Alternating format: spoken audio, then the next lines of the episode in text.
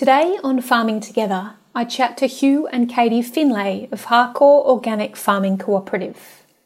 Realising as they aged they could not physically continue with all the farm work required, Katie and Hugh formed a cooperative that would not only ensure the farm's continued productivity, it would also help mentor the next generation of farmers and offer them greater lease security.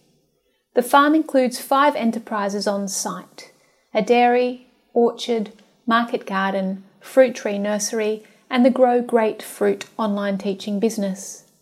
The couple share their secrets to making it work, from negotiating watertight contracts to building community and trust among its members. You're listening to the Farming Together podcast. Farming Together, a podcast series exploring how farmers, fishers and foresters can establish collaborative business models and co-ops that address current economic and environmental challenges, with your host, Amanda Scott. Farming Together is created in collaboration with Southern Cross University's Farming Together program. So welcome, Katie and Hugh. Really excited to have you here today. One of the first questions that I'm really interested in asking, I'll start with you, Katie, is how did you come to being on an organic orchard? This is my family farm. I had no intention of being a farmer, and our parents were actually very keen for us, or I'm one of 4 girls, they were keen for us to leave the farm and go and get an education, get a tertiary education, which we all duly did. But as time passed, I had my own small business actually in the city. But when it was time for our kids to go to school, there was just this real urge to come back to the country. And then that ended up coinciding with my dad deciding he was going to sell the farm. Yeah, and suddenly I discovered my inner farmer. I was like, no, you can't sell the farm. What are you talking about? And in my late 30s, discovered that I actually wanted to be a farmer. And so Hugh and I moved back to the farm then. So how long have you been on the farm now? Well, that totally gives away my age. 20 years. Just on 20 years. And you say you've got orchards, organic orchards there. What do you produce? Mixed orchards, so stone fruit and pome fruit. We've got 7 different types of fruit, so peaches, nectarines, plums, apples, pears. What did I miss, Hugh? Cherries. Peaches. So all the stone fruit and apples and pears. I mean, this is quite a radical idea. I haven't seen too many people out there doing what you guys are doing in terms of leasing your land to other farmers. Where did you get this idea? So I guess we were, having been farmers for 20 years, as we said, and reaching an age where the horizon was starting to look like we don't want to get to 70 and still be doing all the physical hard work of the farm.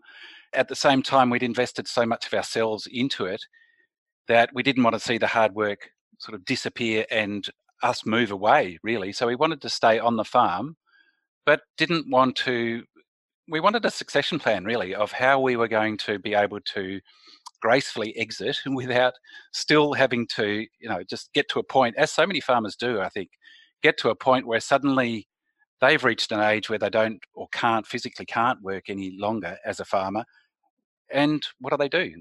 They're left with no options but to sell. So we were sort of thinking, how could we stay living here, which is one of the other main things we didn't want to do, because it's such an amazing place where we live. We're really attached to it. So we were thinking, how could we both stay here but also keep the land productive and increase the productivity of the land? Because while we had 5,000 trees or whatever it was on 12 acres, there was a lot of acreage on the farm that wasn't actually being used to its full potential.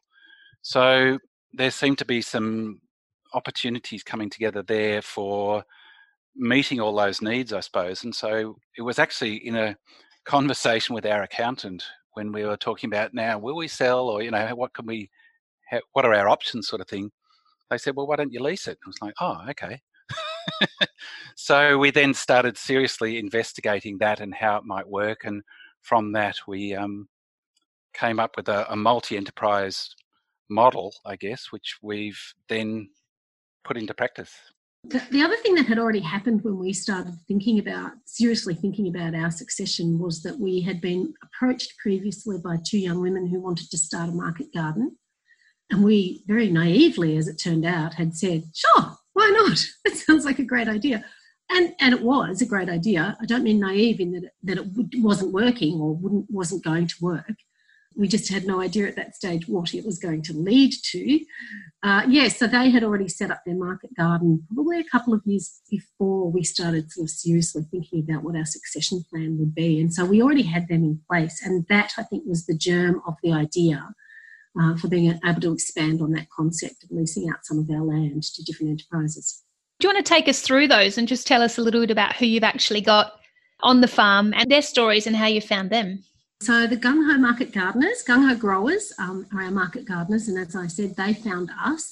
So we already knew them. They're both local women and we'd known them through different contexts, and they had already decided to set up a market garden and they were looking for somewhere to do it. So they approached us with that idea.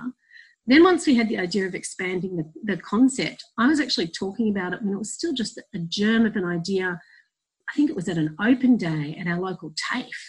Tess Seller was in the audience, and she had the same story, really. She had already decided she was going to start a micro dairy, and she was looking for the right place to do that. And we already knew each other loosely, but that was really important, actually, having the beginnings of that relationship, because it established trust immediately, so we could start having that conversation straight away. So she approached us, told us what she was thinking about, and then she headed off on a 12-month study tour, and during that 12 months, she was writing her own business plan. So when she came back to us a year later, we were much more ready, and so was she. It was obvious then that, you know, that would fit in beautifully with the model that we were thinking about. And then with the orchard, as Hugh said before, it was our accountant that gave us the idea of how to actually just go and look for somebody to lease it to. So that was a very different situation. We ran a campaign for several months about on social media and through all of our networks. We actually put together sort of a mini prospectus about what that business opportunity was. We ended up with quite a few people applying for that role, and so we were in the very fortunate position of being able to choose who we thought was going to be the best person, and that's Ant Wilson. So he leased the orchard and rebranded it. We used to be called Mount Alexander Fruit Gardens, and the orchard business is now called Tellurian Fruit Gardens under Ant's amazing care. And the fourth on-farm enterprise is Carr's Organic Fruit Tree Nursery. We've always grown all of our own fruit trees here. My dad, Merv Carr, we're a multi-generational co-op. He's always been in charge of that, but I've been his student, I guess, for many years. And Sass, who is part of one of the other enterprises, the market garden, was also really interested in learning how to grow fruit trees. And so Sass and I went into partnership to turn that into a commercial business, because we've finished our replanting program here on the farm for the orchard before we leased it. And it just seemed like too good an opportunity to miss when we had Dad here as a mentor with all, you know, he's got 60 plus years of experience in growing fruit trees, and he was really happy to mentor us into that business. And so that was a really neat fit. So that's the four on-farm enterprises. The fifth enterprise is the business that Hugh and I run, which is our online teaching business called Grow Great Fruit. So we teach organic fruit growing online. So it's based in place. It's based on our farm here, but in fact, all the activity happens online. Sounds like a very busy farm. It's a very busy farm. One of the great joys for us is being able to look out the window or go outside the house, and there's just people around all the time, just quietly, calmly, you know, getting on with their business. But as each of those enterprises has grown, they all have volunteers, they all have employees now. And so often, you know, there can be upwards of 10 people on the farm, all just sort of quietly going about farming. And it is just fantastic. In terms of, one of our goals was to make the farm more productive, and there's all these people out there doing it. Sounds like it's sort of become a real community endeavour as well. Definitely. Yeah. There's obviously a lot of different models that you could have adopted in achieving what you wanted to do. Why did you choose a cooperative model? That's an interesting one, in that part of what we could see or envision was farmers on the same property being able to leverage the fact that they were all together on the one property to maybe get some benefits in terms of being able to do things as a single entity rather than each individual business having to do all the things themselves. And so there would be four businesses all basically duplicating effort and costs. So the cooperative model gave us a structure that enabled us to do that. I guess one good example is our organic certification. So organic certification is obviously a cost to every enterprise that chooses to certify. And it just seemed insane that we would go from being a fully certified organic property to having four businesses, each then being required to maintain their own organic certification over property that we'd already certified. And so we approached NASA and negotiated with them, really, because they didn't have this model didn't fit their system. And so negotiated with them about how we could do that. And to their credit, they were very willing to look at it and negotiate with us. So we now have an organic certification that covers the entire property as a single entity, but those four businesses can still trade with their own names under the one certification. So that was an immediate benefit for all concerned. And I guess one of the other things that's happened is they've been able to start co-marketing. And so like they've started a new farmers market, or were responsible for starting a new farmers market in Castlemaine. It's a weekly market, a weekly twilight market on a Wednesday. And they were the driving force behind that.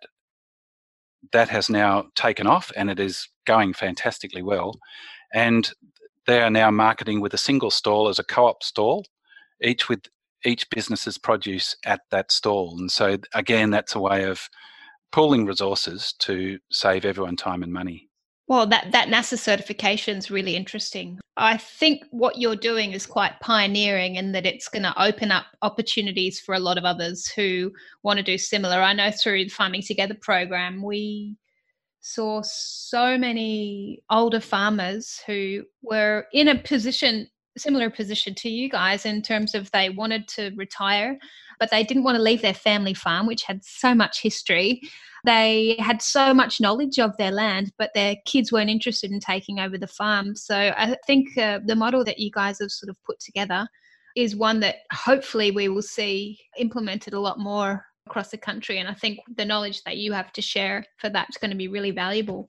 I think it's still early days for us. I mean, we've only, as you said, we've been going just coming up to 2 years. And so there's been a lot of things along the way that we've had to sort of work through. I think the co-op model is one that lends itself to exactly this, to retiring farmers. And at the same time, the other cohort is young farmers wanting to get into farming and without having easy access to land. So some of our farmers here, only one of our farmers grew up on a farm, but that farm wasn't available, wasn't accessible. And all of the others, and a lot of the other young farmers in their generation that we've met or have talked to, are the same. That they've got there's this growing interest. It's fantastic, in this younger generation, they really want to get their hands dirty, and really there's this passion to get farming. But getting access to the land, it's a really big issue, and we're not the only ones trying to solve that. There's a lot of groups and initiatives that have sprung up with different people trying to come up with solutions to these problems. So our co-op model is just one of those.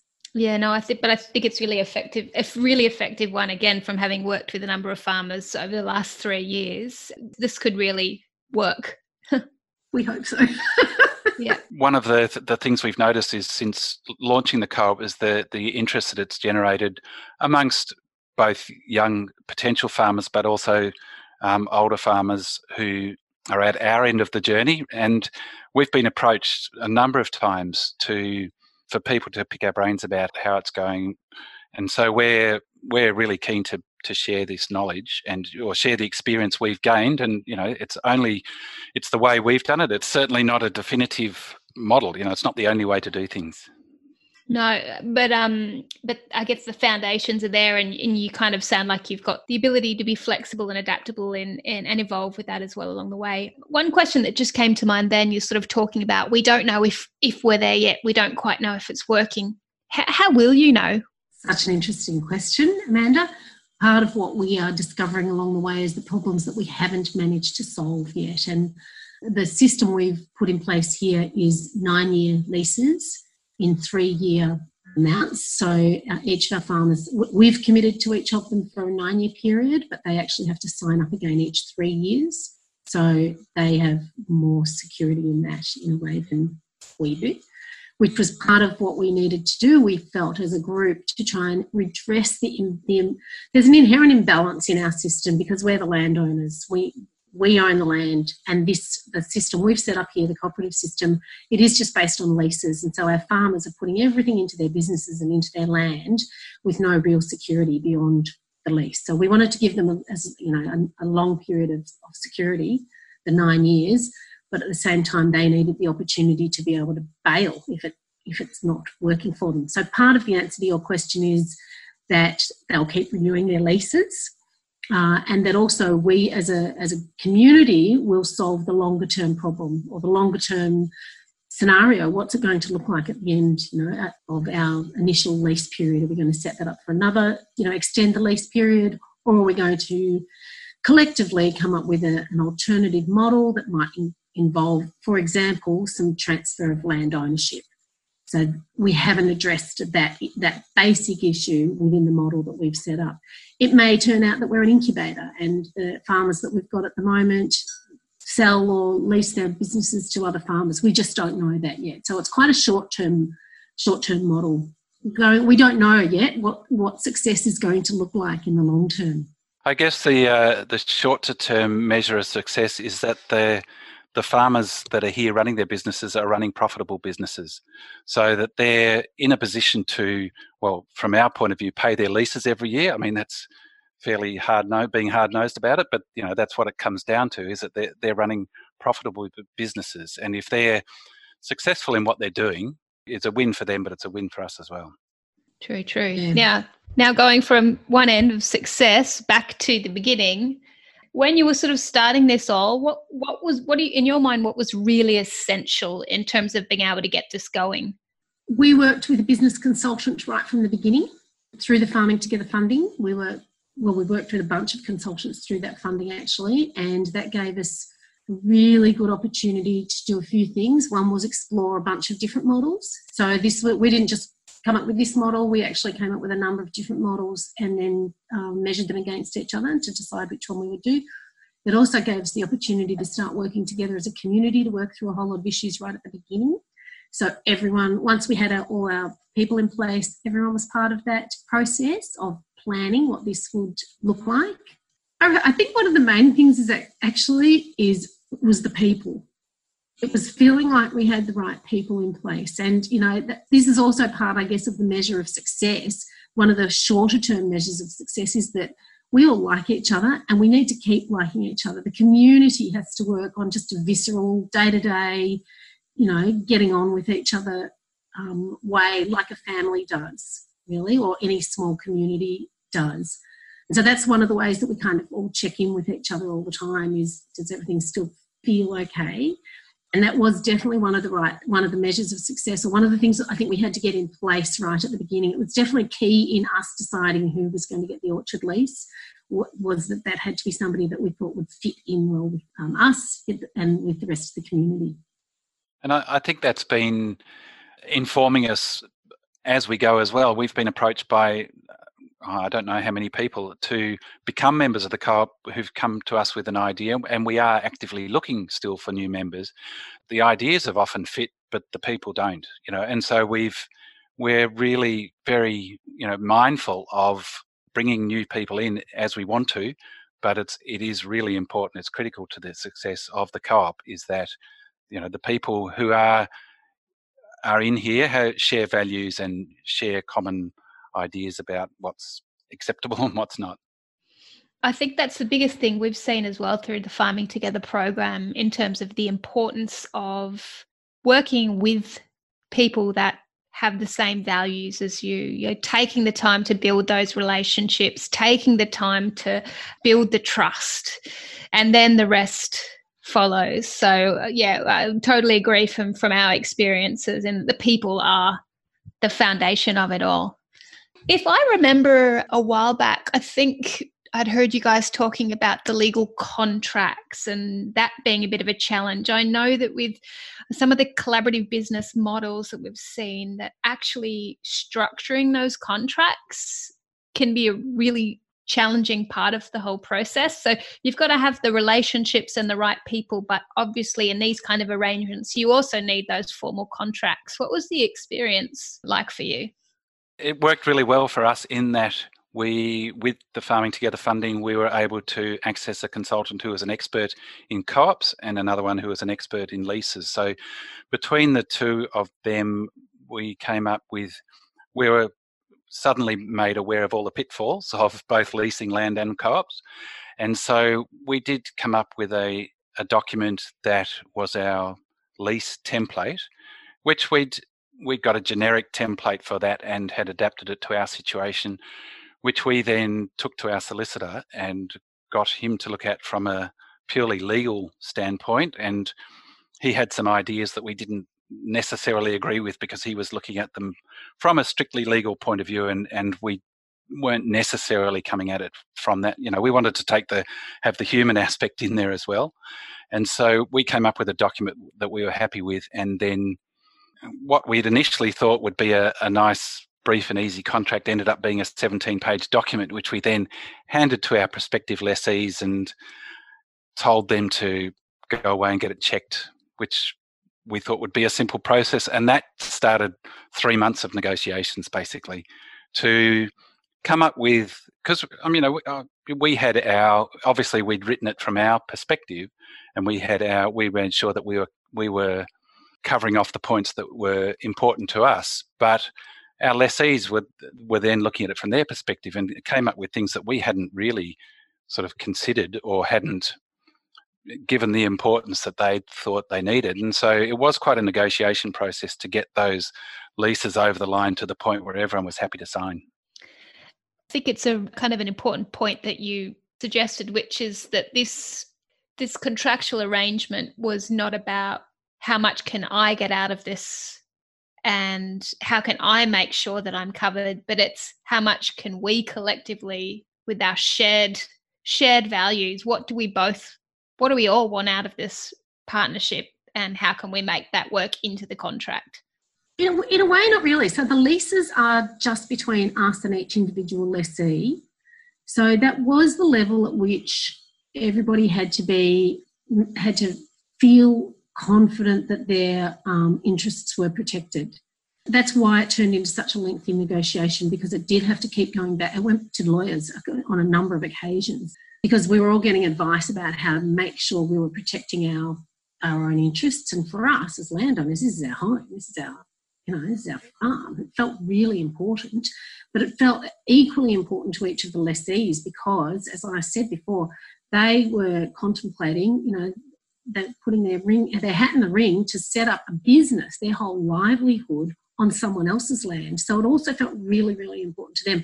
The leases are the very pointy end of making sure that every individual feels confident that their rights are protected. It was scary. It was a scary process, and there was a lot of fear involved, partly because it was so legalese and just because everyone felt they had so much on the line. As soon as we got to the point of going, right, that's kind of it, we have to just, we feel like we've negotiated everything we can. This is what we're offering. Are you in? Are you signing? And everybody went, all right, we'll sign. That very day, all the fear and tension disappeared. It dissolved. So as soon as we got over it, then we cracked a bottle of champagne, and it had been a tense couple of months, always friendly and always polite, but tense.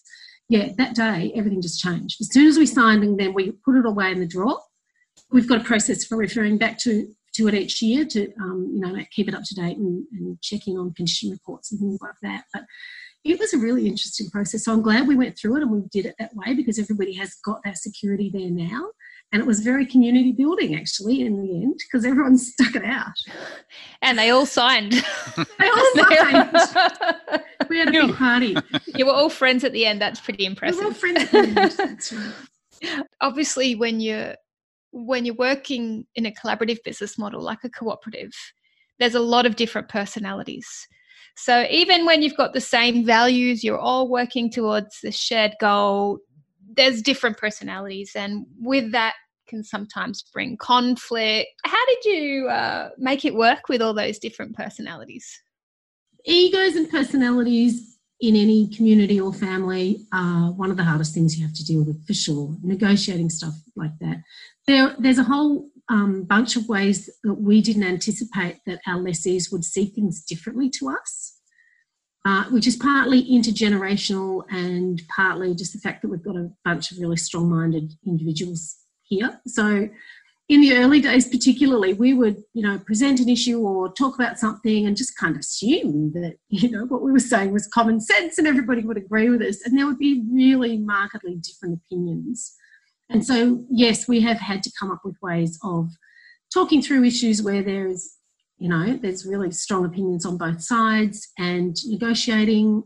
Shared resources has been one of those, that the actual logistics of how we share water on the farm. So we've got plenty of water and we've got access to plenty of water, but how it's delivered to everybody in a timely way that works for all the different individuals turned into this big issue that needed a lot of negotiation in heat waves when people needed their water now and weren't getting it. So we've been put under some pretty stressful situations where we've had to negotiate those sorts of issues. It's an evolving situation, but like I say, one of the things that we kind of keep doing as a community is checking in on how everyone's feeling about each other, and it's named and acknowledged if people are feeling a bit grumpy with each other. And sometimes the solution to that is to just back off and give each other a bit more space. Sometimes the solution is to just sit down and have a meal together.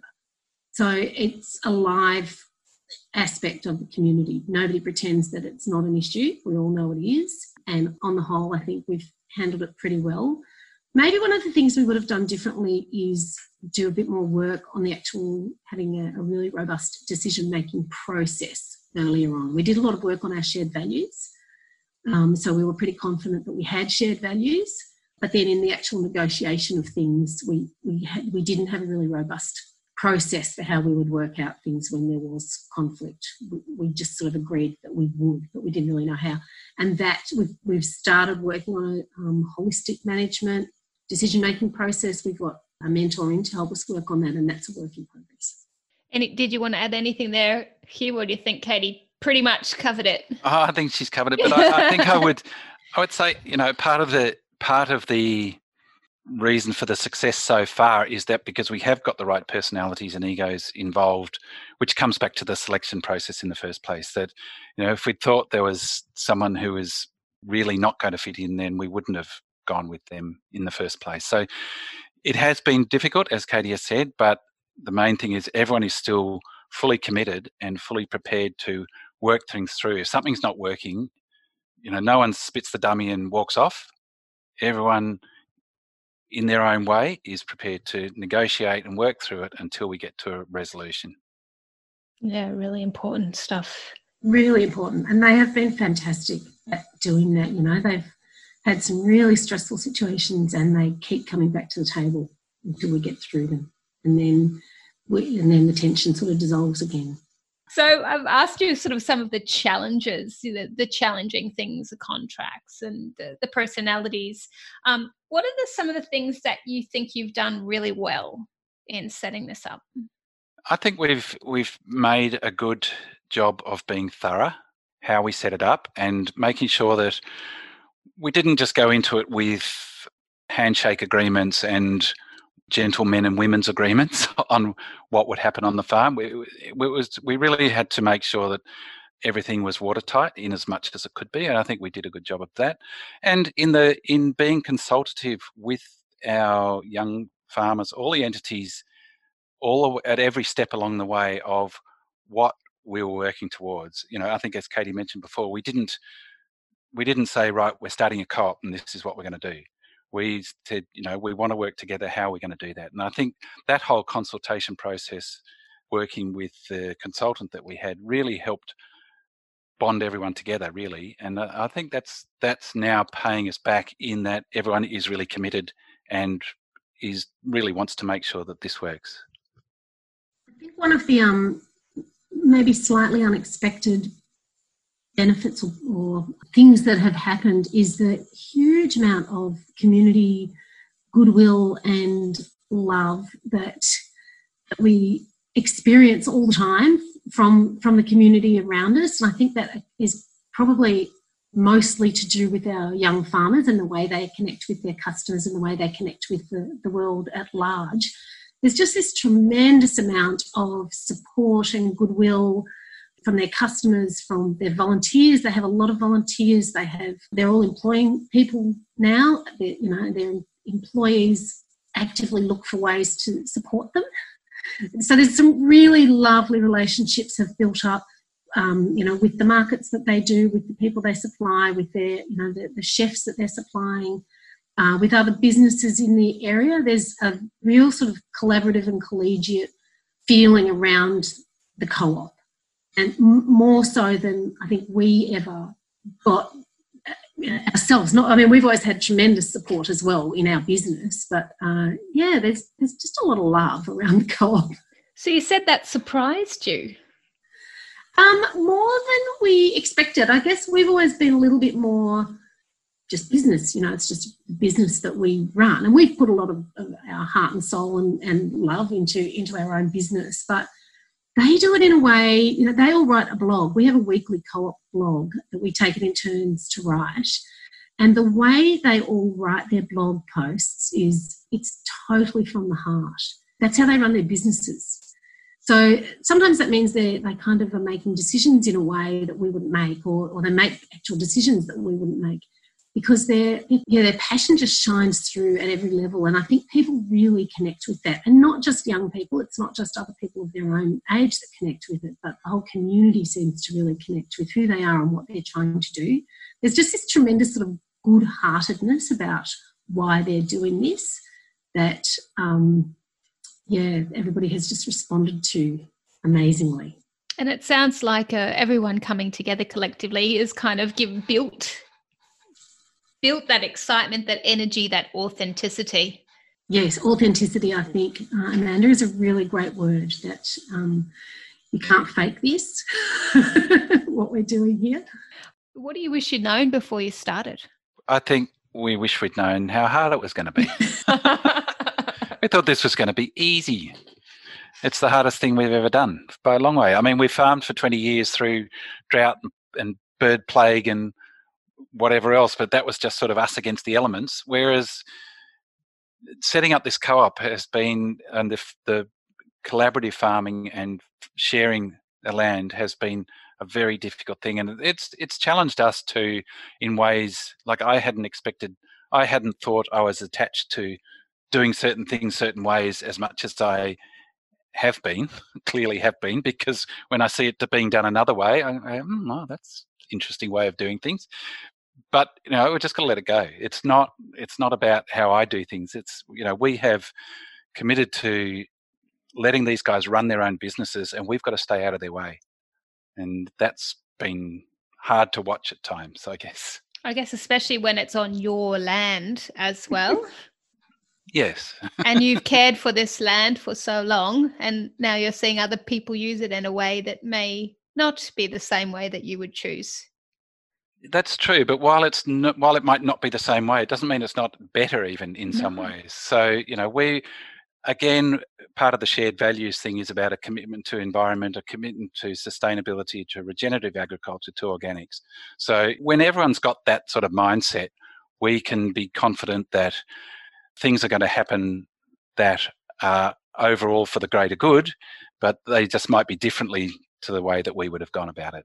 Part of the joy of this model is seeing our land being used and developed in ways that we only ever dreamed of. So we destocked. We used to run a few cows, back in the day. We destocked during the drought, and never restocked because it was not our primary business.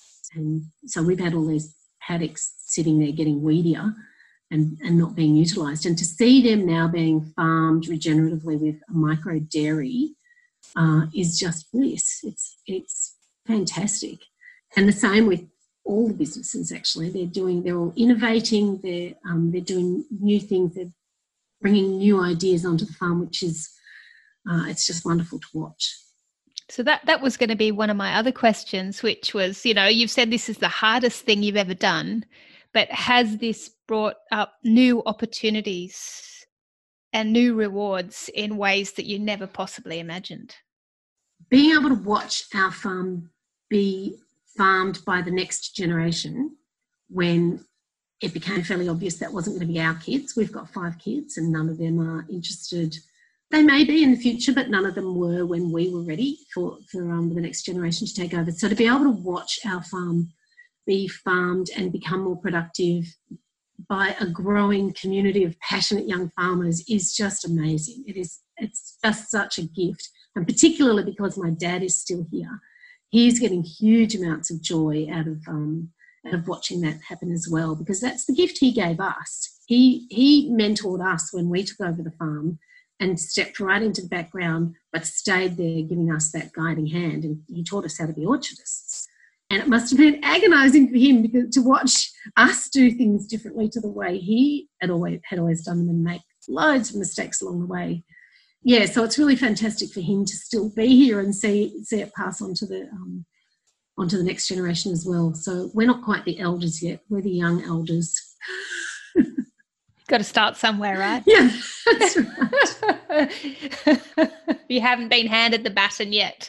No, your dad's still holding on. Yeah, no, he's watching. He's watching, yes. But he handed over responsibility really early, which was fantastic. And that I think gave us the model of being able to do the same thing, was to stay here, guide when we're asked, and basically stay out of their way. And it's given our farm a whole new life. For more tools and resources to help you work collaboratively, head to farmingtogether.com.au or join the conversation on the Farming Together program's Facebook page. You're listening to the Farming Together podcast.